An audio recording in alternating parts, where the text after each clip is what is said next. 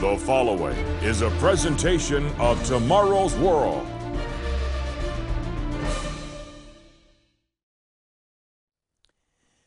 It's happening all over, from Sweden to California, from East Sussex in England to New England in the United States. And you don't have to worry about missing it. As an unstoppable freight train, it's coming to a school or theater near you. This brazen new world, boldly and shamelessly, is casting aside long standing values of the social order.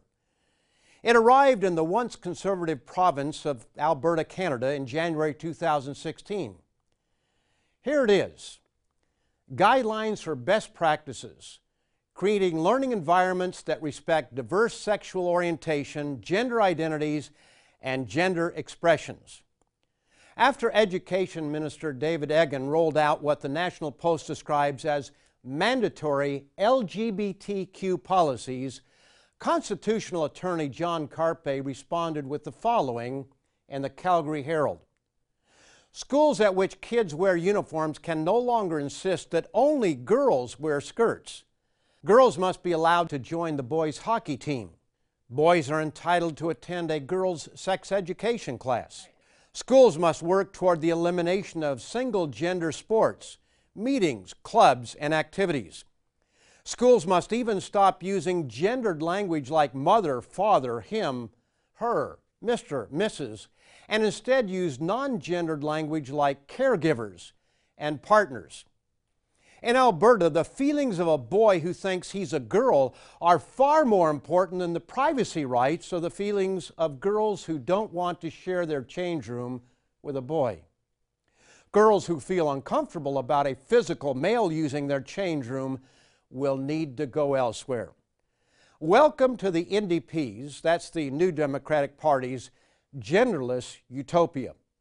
Attorney Carpay is not exaggerating. The guidelines which were published online required all private, public, charter, Catholic, and alternative schools to meet their standards by March 2016. No discussion, just do it or else. As part of the guidelines, all schools from kindergarten through grade 12 are, get this, not allowed to inform parents about their child's gender expression. According to these policies, they are intended to protect lesbian, gay, bisexual, two spirit, queer, questioning, and trans. Now, trans has the following footnote. Some individuals identify with terms such as transgender, transsexual, gender fluid, gender diverse, and agender. We have chosen to use the word trans in these guidelines as an inclusive, continually evolving umbrella term commonly used to describe individuals whose gender identity and gender expression differ in some way from the sex they were assigned at birth. While we recognize this umbrella term may not fit for everyone, our intention is to be as inclusive as possible. One can only guess what other gender forms could possibly evolve from such fertile minds. Surely every possible sexual orientation has been covered, that is, except male and female, which are conveniently left out. The average person is left asking, who is responsible for this sudden reversal of the once held values of a society? What has happened to the silencing opposing viewpoints as a whole culture shifts to affirm what was formerly considered wrong? How is it that the LGBT lobby has made such powerful inroads into the thinking of politicians, judges, and academic institutions? Stay tuned because I'll be right back with some surprising answers. You don't want to miss this.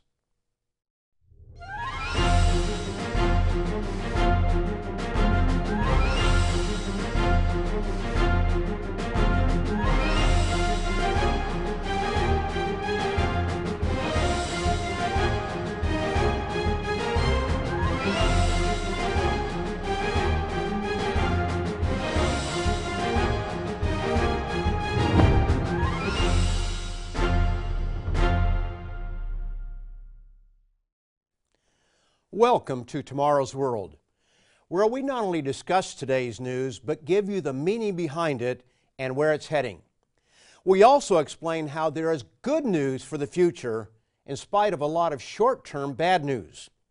On today's program, I'm going to explain how we have come to the place we have, show that the hope for utopia is an illusion, and show how you can be a part of the solution.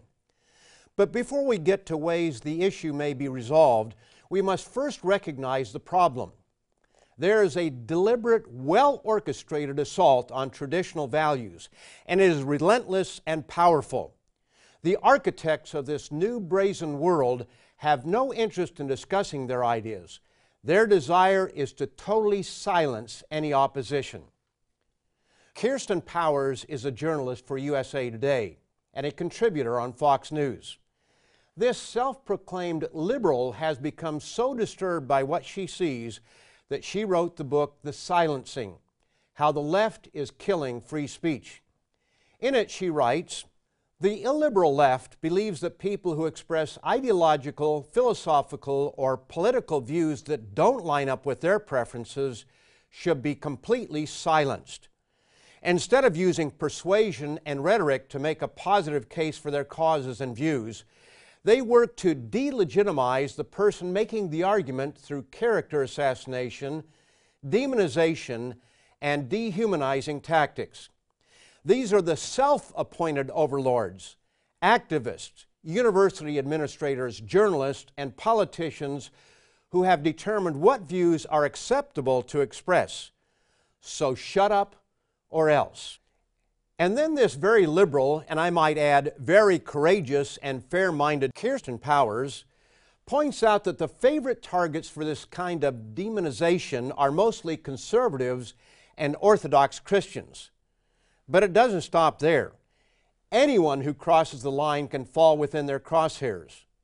As she points out, just ask Bill Maher, who flipped in an instant from liberal darling to hate filled bigot when he expressed a fraction of the disdain for Islam that he's routinely demonstrated toward Christianity. Yes, you can express absolute contempt for anything labeled Christian, the Bible, or traditional standards of morality. But watch out if your criticisms step on any of the liberal left's sacred cows. One has to wonder what price Miss Powers will pay for her expose. Another courageous woman is Dr. Miriam Grossman.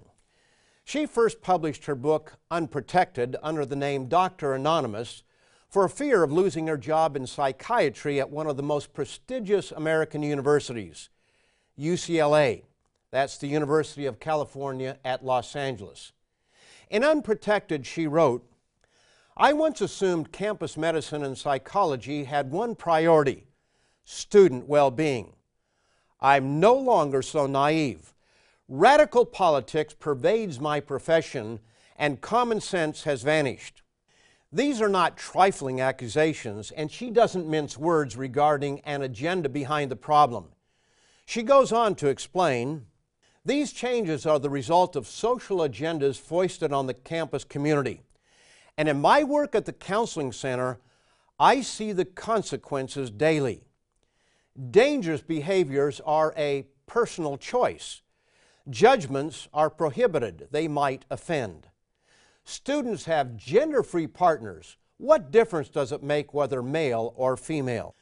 What is it that these social engineers hope to accomplish in bringing about their brazen new world? According to Dr. Grossman, they hope to destabilize a truth of science and civilization that the sexes are deeply and essentially different. Their goal is an androgynous culture where the differences between male and female are discounted or denied and the bond between them robbed of singularity. I would argue, as others have before me, that their real goal is to create a secular world, one like John Lennon's imaginary world with no religion, in effect, no God, where anything goes and there are no absolutes. Will such a world truly bring mankind the utopia that they hope for? Marshall Kirk and Hunter Madsen authored After the Ball How America Will Conquer Its Fear and Hatred of Gays in the 90s. And in it, they make some revealing admissions. What few in our postmodern world realize is that their worldview has been heavily influenced by a deliberate media campaign. As Madsen and Kirk state on page 161, gays must launch a large scale campaign. We've called it the Waging Peace Campaign to reach straights through the mainstream media. We're talking about propaganda. And then on the next page, they admit to something that we would all do well to consider that in such a campaign, logic must be subordinate to emotion. In their own words, first propaganda relies more upon emotional manipulation than upon logic. How many people have been deceived by this well orchestrated emotional propaganda campaign? The truth is that right now they are winning, but in the end they will fail. Before I explain why they will fail, I want to offer you one of our most important booklets Satan's Counterfeit Christianity. How is it that our world has come to the place it has? Professing Christianity has failed. There has been a silencing of the true message of the Bible. It has been suppressed by what amounts to a form of religious censorship. Satan's counterfeit Christianity is written for people who will not only recognize the truth when they see it, but who are courageous enough to make heartfelt changes in their lives. If that sounds like you, order your absolutely free copy of Satan's Counterfeit Christianity. For today's free informative offer, send your request to Tomorrow's World, P.O. Box 3800, Charlotte, North Carolina 28227. Or call this toll free number 1 800 236 0531. That number again is 1 800 236 0531.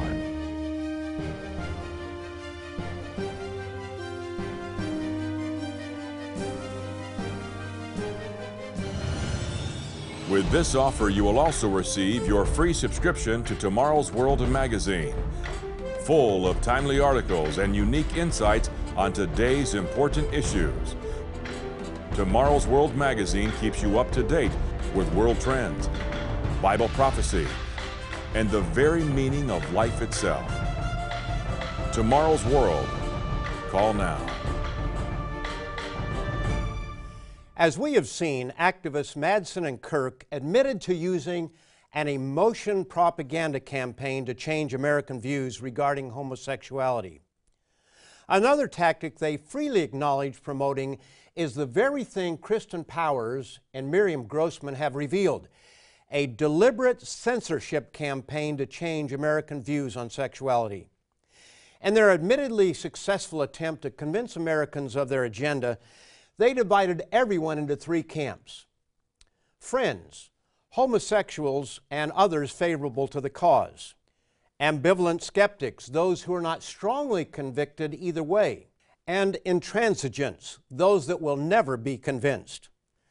Their target audience were those in the middle, those ambivalent skeptics who could be influenced emotionally.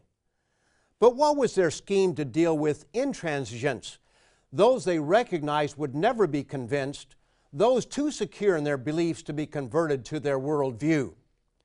One tactic they freely admitted proposing was the idea that intransigents should be labeled homophobic, but they took it one step further, preferring the term homo haters.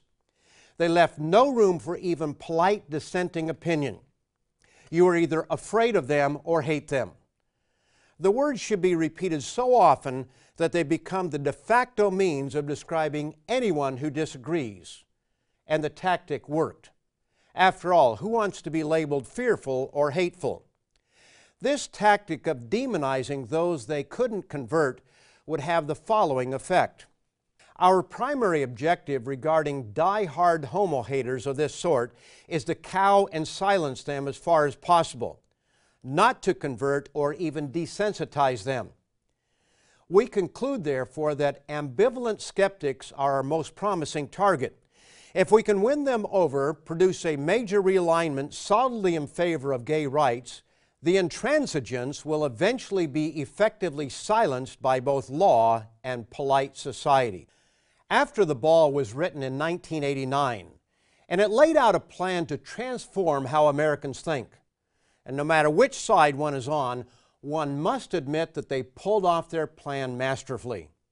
American thinking on the subject has changed radically within the span of a single generation. The Bible predicted long ago that our world would eventually come to this place. It describes an age where all common sense and logical thought would be missing and nations would give themselves over to all manner of sinful sexual behaviors. The prophet Isaiah addresses the leaders of the Israelite nations in chapter 1 and in verse 10. Hear the word of the Lord, you rulers of Sodom. Give ear to the law of our God, you people of Gomorrah. The ancient cities of Sodom and Gomorrah exercised total liberality in sexual behavior, vaunting adultery, fornication, and various homosexual practices, all behaviors that the Bible guides us away from for our safety and our happiness. It's remarkable how accurately the Bible predicted our age in this light. For example, did you realize that the prophet Ezekiel used the exact word the LGBT lobby uses to describe themselves? Here it is in chapter 16 and verse 49. Look, this was the iniquity of your sister Sodom. She and her daughter had, and here it is, pride, fullness of food, and abundance of idleness. Neither did she strengthen the hand of the poor and needy. Some 2,500 years later, we have Pride Week, and pride parades. And it's important to note that Ezekiel is not talking about a single tribe, but all 12 tribes of Israel. The Jews are only one of 12. The entire chapter distinguishes between the house of Judah, Jews and Benjamites, and the 10 tribed house of Israel. The latter is made up of many so called Western nations Britain and the United States, France, Switzerland, Belgium, the Netherlands, and the Scandinavian countries.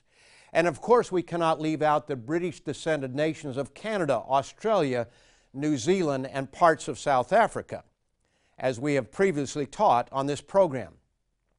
Why are these leading nations leading the charge in this strange direction where we take such pride in sexual license? And why are we confused even to the point of not knowing which dressing room we should go into? And how did this thing we call political correctness take hold? The late Scottish author George MacDonald Fraser made this blunt statement in comparing our generation with his. We had other freedoms, the really important ones that are denied the youth of today. We could say what we liked, they can't. We could and did and would have laughed political correctness to scorn had our society been weak and stupid enough to let it exist. Many sense that something is terribly wrong, but they don't understand the fundamental cause of the problem, nor the solution. The prophet Jeremiah gives the answer in chapter 10 and verse 23. O Lord, I know the way of man is not in himself. It is not in man who walks to direct his own steps. We think we have all the answers. So, how are we doing? Over the past 50 years, social movements have changed our perspective of the roles of women and men. The sexual revolution has convinced a whole generation of old and young alike that marriage is no longer necessary to enjoy the privileges of marriage, leading to the legal acceptance of same sex marriages. The killing of the most innocent and helpless is no longer considered murder, but a choice. Radicals have infiltrated the media and academia, and truth is being silenced. What are the fruits of this brazen new world? Instead of peace, we see wars. The Middle East, Africa, and Asia are experiencing geopolitical unrest as various ethnic and religious sects fight for control. Europe is being invaded by hordes of frightened refugees.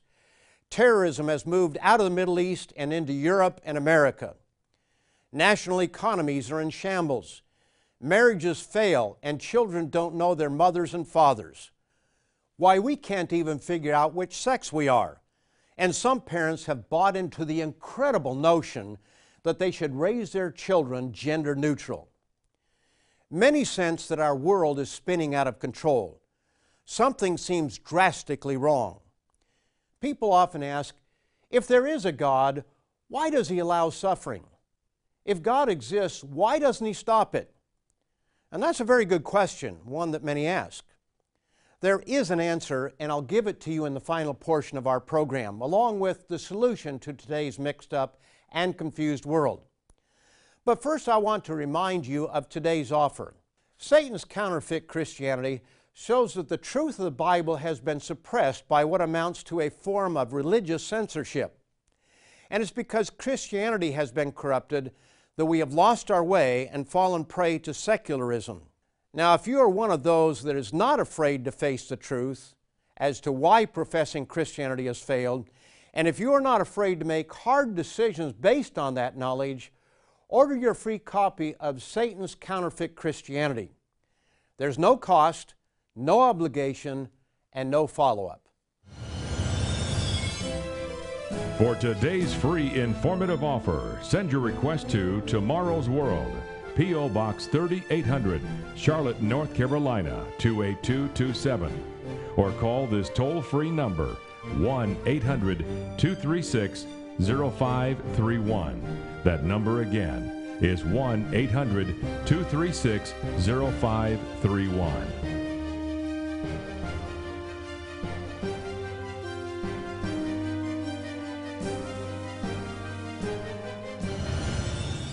With this offer, you will also receive your free subscription to Tomorrow's World magazine, full of timely articles and unique insights on today's important issues. Tomorrow's World magazine keeps you up to date with world trends, Bible prophecy, and the very meaning of life itself. Tomorrow's World. Call now. Before the break, I told you I would give you the answer to why God allows so much suffering in the world. And here it is. In the 59th chapter of Isaiah, beginning in verse 1, the prophet explains Behold, the Lord's hand is not shortened that it cannot save, nor his ear heavy that it cannot hear. But your iniquities have separated you from your God, and your sins have hidden his face from you so that he will not hear. He then perfectly describes our day in verses 14 and 15. For truth is fallen in the street, and equity cannot enter. So truth fails, and he who departs from evil makes himself a prey. In our brazen new world, we have rejected God and his rule over us. Even some clergymen declare his laws null and void. And while we reject God's rule, we boldly replace it with the imaginations of our deceptive hearts. Isaiah gives this warning to those who desire to turn everything upside down. Woe to those who call evil good and good evil, who put darkness for light and light for darkness, who put bitter for sweet and sweet for bitter. The Apostle Paul wrote a letter to the young evangelist Timothy of what to expect in the days ahead. But know this that in the last days perilous times will come. For men will be lovers of themselves, despisers of good, haughty, lovers of pleasure rather than lovers of God. I also said earlier in the program that the architects of this brazen new world will fail. And I mentioned that you can be a part of the solution. We call this program Tomorrow's World because the God of the Bible describes a time when conditions will get so bad that only the return of Jesus Christ will stop man from snuffing out all intelligent life. We read Jesus' words regarding this in Matthew, the 24th chapter, and verses 21 and 22. For then there will be great tribulation, such as has not been since the beginning of the world until this time. No, nor ever shall be and unless those days were shortened, no flesh would be saved. But for the elect's sake, those days will be shortened. The biblical message is that Jesus the Christ will return to set up his kingdom. That is good news, but it's not the only good news. For three and a half years before Jesus' death, burial, and resurrection, he preached this message of the kingdom of God, and he tells us that we can be a part of it. For those who willfully cast off ignorance and those who steadfastly face the truth, there is a reward held out to us. In Revelation, the fifth chapter, in verses 9 and 10, we read of a song the servants of God will sing. And they sang a new song, saying, You are worthy to take the scroll and open its seals. For you are slain and have redeemed us to God by your blood out of every tribe and tongue and people and nation. And note this, and have made us kings and priests to our God, and we shall reign on the earth. God's reward is not for His servants to go off to heaven for eternal retirement, but to be rulers in tomorrow's world, to straighten out the mess we see in today's world. One of Jesus' parables addresses this subject in Luke, the 19th chapter. Here he describes a nobleman going into a far country to receive a kingdom. He distributes a mina, a unit of money, to each of ten servants and tells them to do business. When he returns, he requires each one to report on how he did. To the one whose mina gained ten, he congratulates him with these words Well done, good servant, because you are faithful in a very little, have authority over ten cities. To the one whose mina had gained five minas, he said, you also be over five cities. God is calling a few today who are willing to cast aside a Satan inspired counterfeit Christianity to be rulers in His kingdom when Christ returns. This is the message of hope Jesus brought.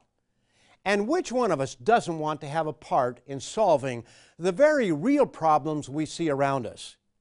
If you understand this message, Jesus is calling you to have a part in doing just that.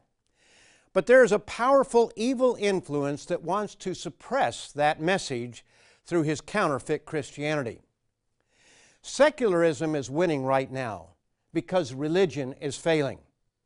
If you'd like to learn more about why it is failing, call, write, or click to receive your absolutely free copy of Satan's Counterfeit Christianity. This powerful booklet can change your life. So don't put it off. For your eternal good, do it right now. And be sure to come back each week to Tomorrow's World, where Richard Ames, Wallace Smith, and I will continue to share with you the teachings of Jesus Christ, the good news of His coming kingdom, and exciting end time prophecies and their meaning. Be sure to join us again next week, right here at this same time. To view the Tomorrow's World telecast or request today's free offer, visit us online at tomorrowsworld.org. Remember to find us on Facebook and be sure to follow us on Twitter.